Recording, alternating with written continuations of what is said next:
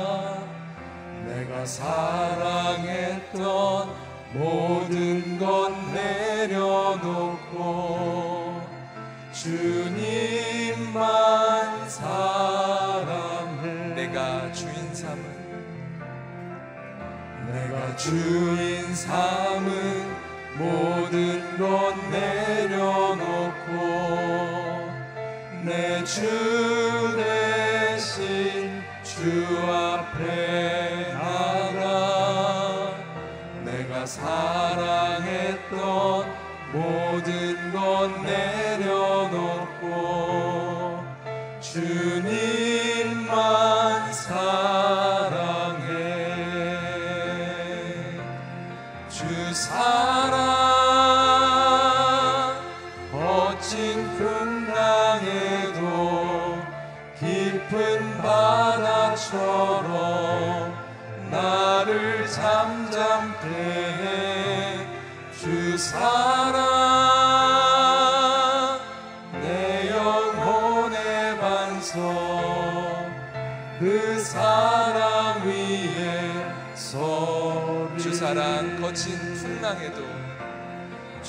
사랑. 거친 풍랑에도 깊은 바다처럼 나를 잠잠게 해 주 사랑.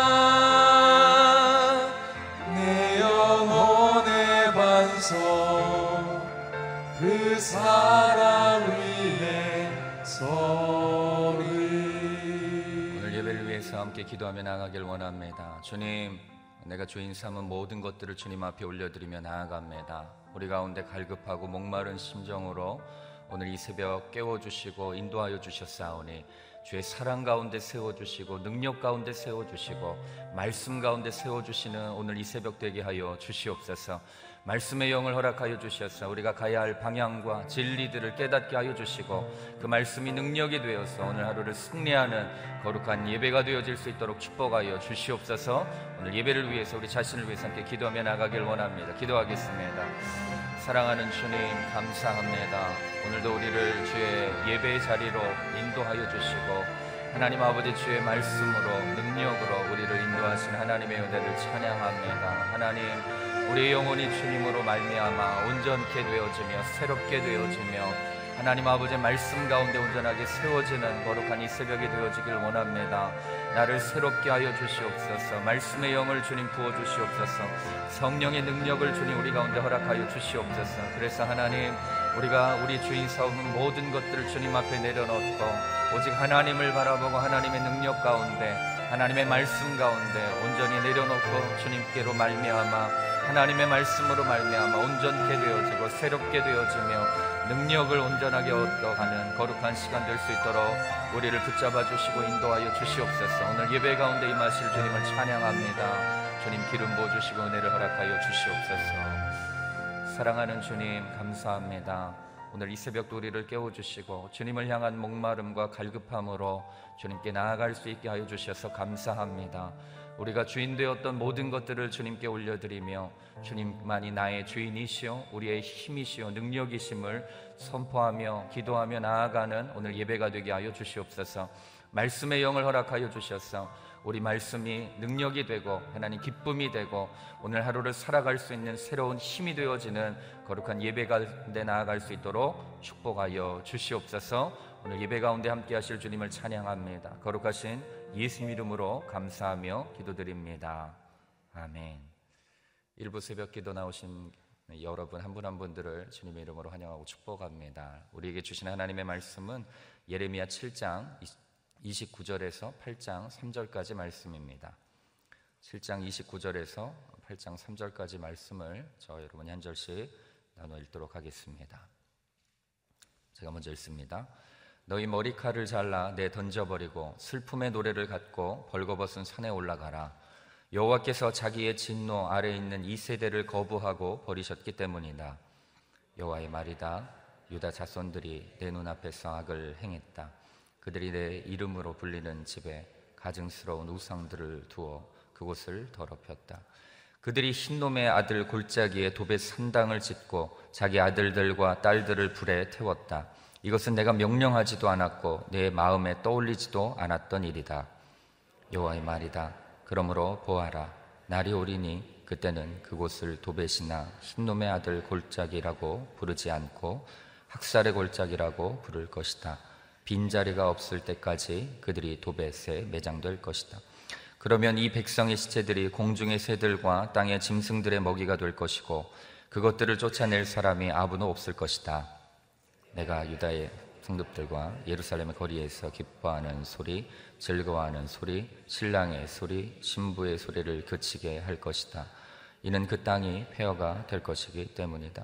여호와의 말이다. 그때 사람들이 유다 왕들의 뼈와 유다 관료들의 뼈, 제사장들의 뼈, 예언자들의 뼈, 예루살렘에 사는 사람들의 뼈를 그들의 무덤에서 꺼낼 것이다. 그리고 그들이 사랑하며 숭배하고 추종하고 문의하고 경배하던 해와 달과 하늘의 모든 별 무리 앞에 그것들을 펼쳐 놓을 것이다. 그리고 그 뼈들은 거두지지도 않고 묻히지도 않고 다만 땅 위에 쓰레기 같을 것이다. 함께 읽겠습니다. 내가 그들을 추방한 각처에서 이 악한 족속 가운데 살아남은 사람들이 살기보다는 죽기를 원할 것이다. 망군의 여호와의 말이다. 불순종의 종착지는 죽음입니다. 라는 제목으로 이기훈 목사님께서 말씀 전해 주시겠습니다. 할렐루야. 이 새벽에 기도하러 오신 여러분을 환영하고 축복합니다. 믿음으로 선포하겠습니다. 능력받는 새벽 기도, 응답받는 새벽 기도, 성령을 체험하는 새벽 기도, 하나님의 음성을 듣는 새벽 기도, 선포한 대로 될지어다. 아멘.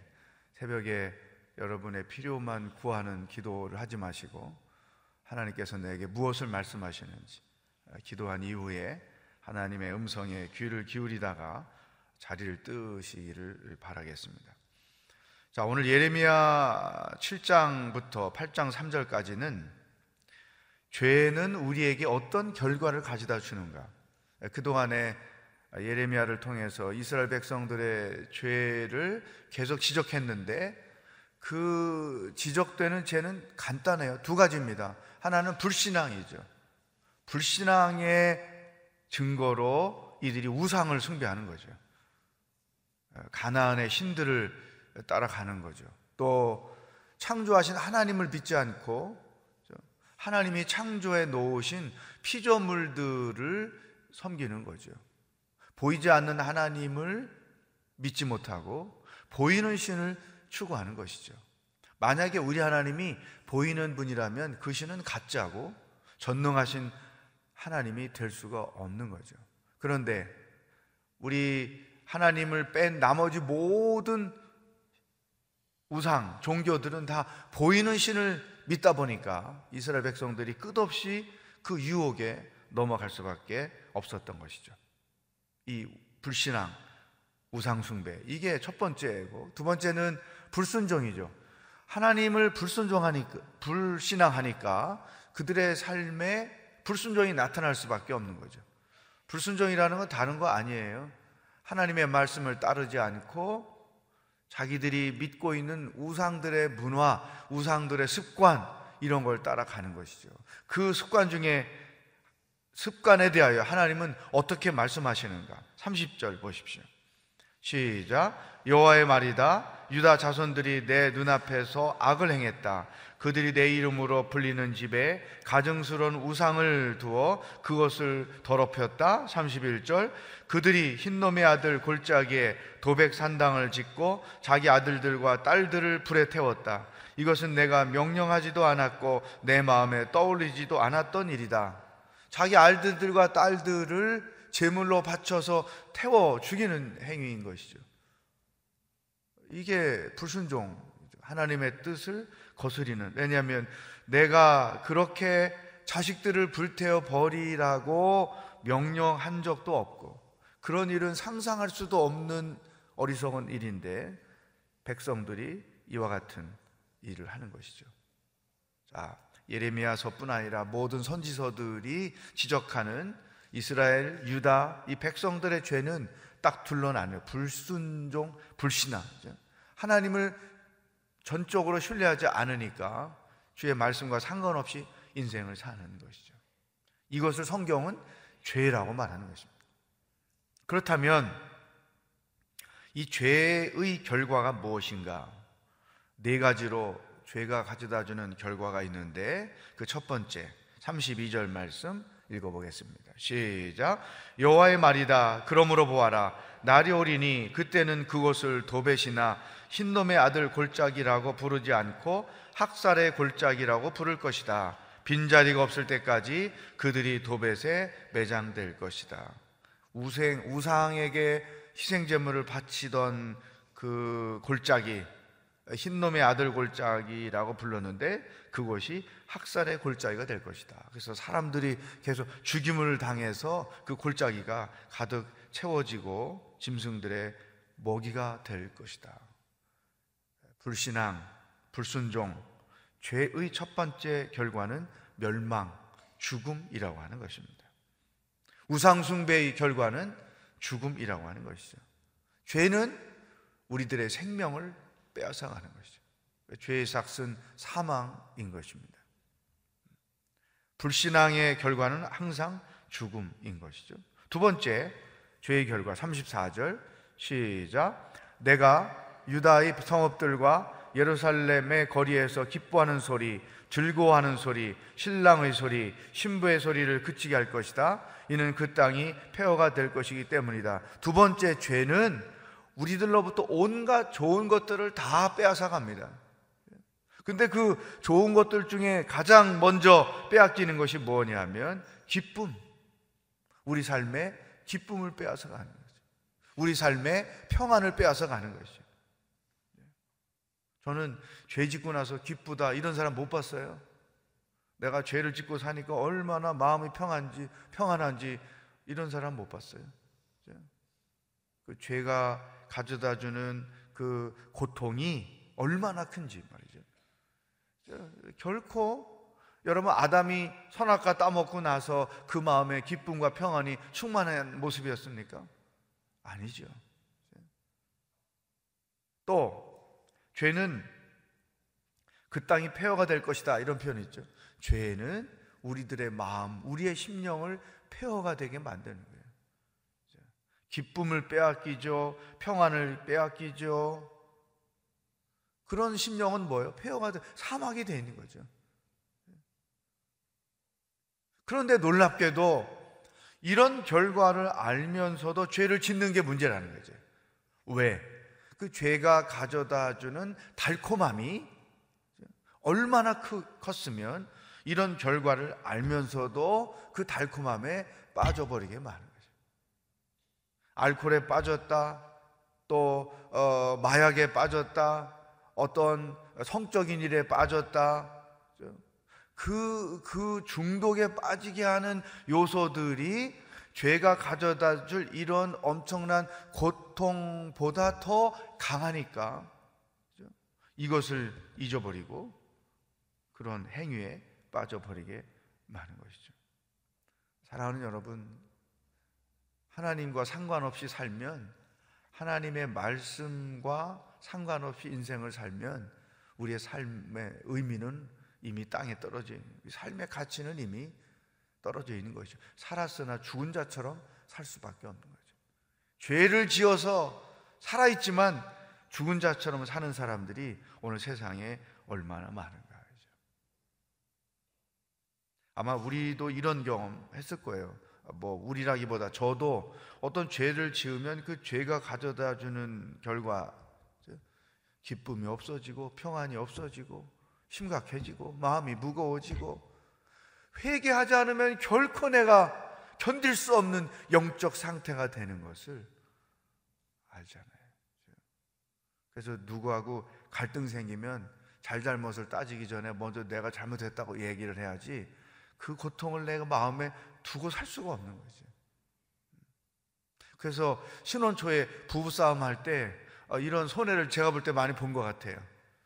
분명히 내가 잘못한 게 아니고 아내가 더 잘못한 것 같은데 나중에는 내가 잘못했다고 이러고 사건을 일들을 해결하는 걸 보면 오히려 그게 낫죠.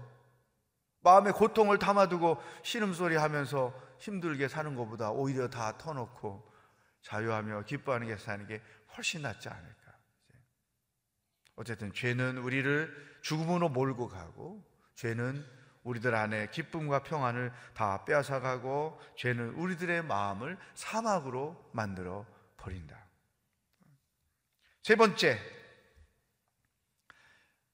8장 1절에 가보면 유다 왕들의 뼈, 관료들의 뼈, 제사장, 예언자들, 예루살렘에 사는 사람들의 뼈를 무덤에서 다 꺼낼 것이다. 그러면서 2절 이렇게 말합니다. 시작. 그리고 그들이 사랑하며 숭배하고 추종하고 문의하고 경배하던 해와 달과 하늘의 모든 별 무리 앞에 그것들을 펼쳐 놓을 것이다. 그리고 그 뼈들은 거두어지지도 않고 묻히지도 않고 다만 땅 위에 쓰레기 같을 것이다. 그 줄을 쳐보세요. 다만 땅 위에 쓰레기같이 될 것이다. 그들이 그렇게 사랑하고 숭배하고 추종했던 해와 달과 별, 이 우상들 앞에 그들의 뼈들이 다 펼쳐져 있는 거예요. 땅 위에 쓰레기같이 될 것이다. 이것은 무엇을 말할까요? 죄는 우리들에게 수치를 가져다 줍니다. 죄는 우리를 수치스럽게 만들어요. 은밀하게 지었던 죄들이 드러내질 때 그 사람들이 겪는 수치를 우리는 이미 매스컴을 통해서 많이 보죠. 유명인들이 범했던 그 실수 때문에 겪는 하루아침에 모든 명예가 다 땅에 떨어지고 사람들로부터 손가락질을 당하고 부끄러움을 겪는 일들을 많이 보죠. 여러분 아담과 하와가 선악과를 따먹고 나서 왜 나무 잎과 잎새를 가지고 옷을 만들어 자기 몸을 가렸을까요? 수치 때문인 거죠. 죄는 하나님 앞에서 자기 자신을 부끄럽게도 하고 더 견디기 힘든 것은 자기 자신이 부끄러움을 내가 나한테 부끄러움을 겪는. 그래서 이 부끄러움을 잊어버리기 위해서 또 다른 죄를 짓고 또 다른 어리석은 행위를 하게 되고 이런 결과가 나타나는 것이죠. 네 번째, 죄는 어떤 결과를 가져다 줄까? 3절 말씀에 써 있습니다. 시작. 내가 그들을 추방한 각처에서 이 악한 족속 가운데 살아남은 사람들이 살기보다는 죽기를 원할 것이다. 만군의 여호와의 말이다. 줄을 쳐보세요. 살기보다는 죽기를 원할 것이다. 죄를 짓고 그 죄를 하나님 안에서 해결하지 않고 살면 사는 것이 사는 게 아니다. 죄가 주는 고통, 죽음이지만 동시에 살아 있어도 살아 있는 게 아니다. 이 죄가 주는 고통은 얼마나 큽니까? 그 죄가 주는 고통의 대표적인 것이 죄책감이에요. 그 죄책감 때문에 겪는 그 고통이죠. 저는 고등학생 때 그 성탄절 때 이렇게 선물 교환 남학생 여학생 해서 선물 교환하고 그러잖아요. 요즘에 뭐 그런 일 없겠지만 저희가 교회 생활할 때 어릴 때 그랬잖아요. 제가 저한테 파, 어떤 여학생이 파트너인데 어 그 저에게 어떤 선물을 준비해서 줬냐면 도스토옙스키의 죄와 벌이라는 소설책을 선물로 가져왔어요. 옛날에 그 의류문화사라는 데서 나온 위에서 아래로 이렇게 두꺼운 거죠. 그걸 받아들고 아이고 이걸 어떻게 읽어 하고 있는데 그 애가 만날 때마다 오빠 그거 읽었어요? 자꾸 물어보는 거예요. 아, 그래서 거짓말 할 수 없으니까 할 수 없이 이제 그 소설책을 처음부터 끝까지 다 읽었어요. 그때 그 주인공 라스콜리니코프가 이 살아서 필요 없는 인간 그 어, 수전노 그 노파를 죽인단 말이죠. 그, 그 여자 인간의 피, 인간 사회에 필요 없는 존재라고 인식했던 그 여자를 죽이고 나서 그 죄의 고통에 그가 이 시베리아로 유배 갈 때까지 그 죄 사람을 죽인 자의 심리적 고통을 또스테프스키가 아주 리얼하게 잘 그려놓은 거죠. 그때 제가 알게 돼요. 아, 이 죄가 주는 고통이 이런 것이구나. 여기 살기보다는 죽기를 원할 것이다. 여러분, 이, 이것이 죄가 가지고 있는 힘이죠. 그러므로 오늘 이 죄가 가져다 주는 네 가지 결과를 우리가 보았기 때문에 결코 우리는 이 고통 가운데 살 이유가 없는 것이죠. 이러한 죄의 고통을 알기에 하나님께서 우리를 불쌍히 여기셔서 예수 그리스도를 이 땅에 보내시고 우리로 하여금 이 죄가 가져다 주는 모든 고통으로부터 벗어나 자유하며 살게 하시기 위하여 십자가와 부활이라는 놀라운 일을 우리에게 행하셨다는 것이죠. 사랑하는 여러분, 죄는 우리에게 소망이 되지 않아요. 죄는 우리들에게 고통을 줄 뿐입니다. 우리들의 삶의 소망은 오직 예수 그리스도 한 분뿐인 것이죠. 그래서 우리가 이런 죄 가운데 살지 않기 위해서 어, 어쩌면 예수를 믿고 은혜를 체험한 때부터 하나님이 하나님 나라로 우리를 불러 갈 때까지 우리의 전 생애가 이 두 가지로 특징 줘야 돼요. 그러니까 불신앙과 불순종 이게 죄의 영역이라고 하면 우리는 그와 반대로 신앙과 순종 가운데 사는 거 이게 제일 중요하다.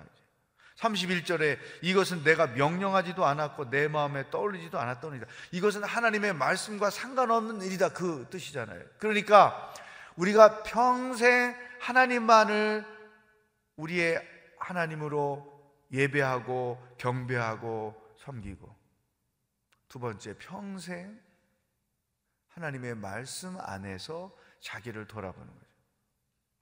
내가 어떤 일을 선택하고 결정한다 해도 내가 어떤 제안을 받았다 해도 내가 무엇인가를 행하려고 결심을 했다 해도 이것이 과연 하나님의 말씀에 합당한가? 하나님이 명령하신 말씀 중에 있는 행위이고 결단인가? 이것을 철저하게 점검해야 되는 거죠. 우리가 왜 말, 매일 아침마다 말씀을 묵상하는가?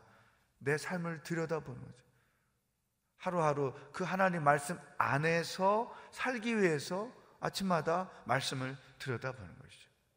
아무리 달콤한 유혹이라 해도 아무리 내게 큰 부와 명예를 가져다 준다 해도 그것이 하나님의 말씀을 거스리는 일이라고 하면 너 미안합니다. 이거 할 수가 없습니다. 그게 거짓이라고 하면 미안합니다. 나는 신앙의 양심으로 할 수가 없습니다. 하나님의 말씀에 판단해서 내가 불순종 안에 거하지 않도록 자기를 끝없이 지켜가는 것이죠. 솔직히 지금까지 살아오면서 우리가 죄를 여러 번 접은 경험들이 있잖아요. 그리고 그 죄가 가다 주었, 가져다 주었던 고통의 맛을 여러 가지 모양으로 우리가 경험을 해봤잖아요. 어, 그 고통을 더 이상 우리가 경험할 이유가 하나도 없잖아요. 그러기 위해서는 끝없이 하나님의 말씀 안에서 자기를 들여다보고 자기가 결정했던 그 모든 일들을 말씀에 비추어서 다시 점검해보고 그래서 우리는 평생 이들처럼 불신앙과 불순종의 범주 안에서 인생을 사는 자들이 아니라 신앙과 순종 안에서 사는 자들. 죄가 가져다 주는 고통을 맛보며 사는 자들이 아니라 순종하는 자들에게 주시는 하나님의 복을 오히려 누리며 사는 여러분들의 남은 인생 여정이 되기를 주의 이름으로 축복합니다. 함께 기도하겠습니다. 오늘 주신 말씀을 붙들고 어, 기도 제목으로 삼고 하나님 앞에 나아가기를 원합니다. 하나님, 어, 하나님만이 우리 하나님이십니다. 하나님만이 우리가 경배할 뿐이십니다. 하나님만이 우리가 믿고 의지하고 소망을 둘 뿐입니다. 하나님만을 평생 예배하며 경배하며 살겠습니다. 내 삶이 평생 순종하는 삶이 되기를 원합니다.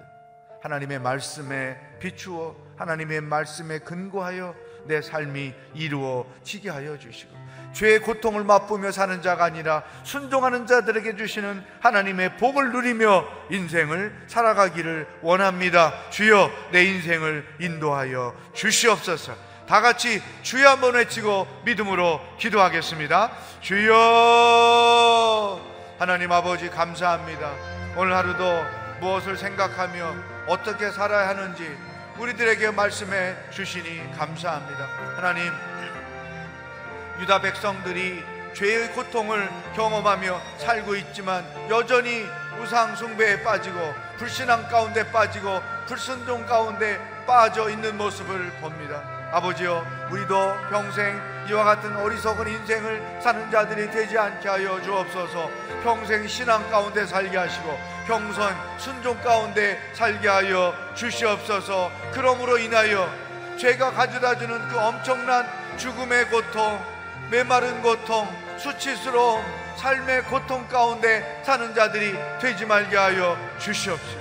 온전히 하나님 은혜 아래 거하게 하여 주시옵소서. 순종하는 자들에게 허락하시는 하나님의 그 놀라운 사랑과 은혜와 복을 누리며 사는 인생 여정이 되어지도록 도와주시고 인도하여 주시옵소서. 그렇기 위해서 하나님 내 삶을 날마다 하나님의 말씀에 비추어 돌아볼 줄 알게 하시고 또 내가 선택하고 결정한 일들이 내가 중대한 일들이 과연 하나님의 말씀에 허락된 것인지 하나님의 말씀이 기뻐하며 순종하며 살게 하시는 것인지 들여다보며 아버지 하나님의 말씀에 합당하게 살아가는 인생 여정이 되어지도록 주님 우리의 삶을 주장하시고 축복하시고 인도하여 주시옵소서.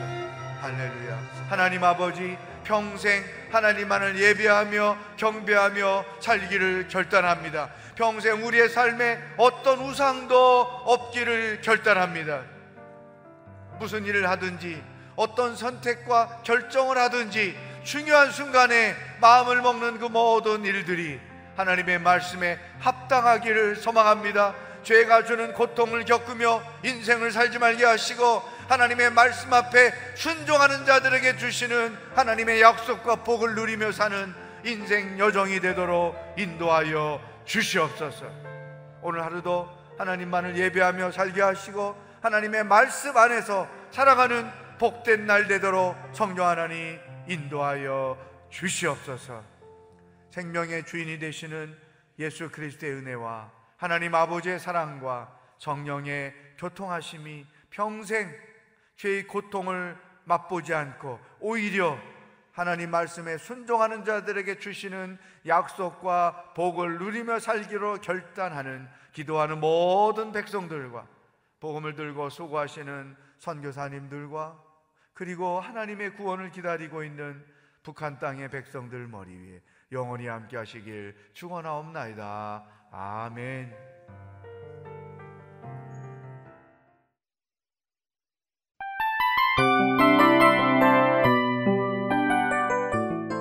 이 프로그램은 청취자 여러분의 소중한 후원으로 제작됩니다.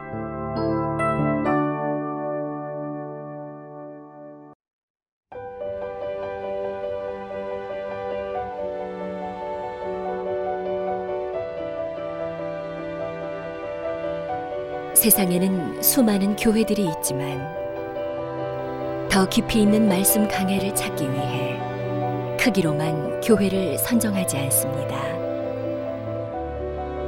보다 좋은 영적 콘텐츠를 더 많이 나누기 위해 방송비를 받지 않습니다.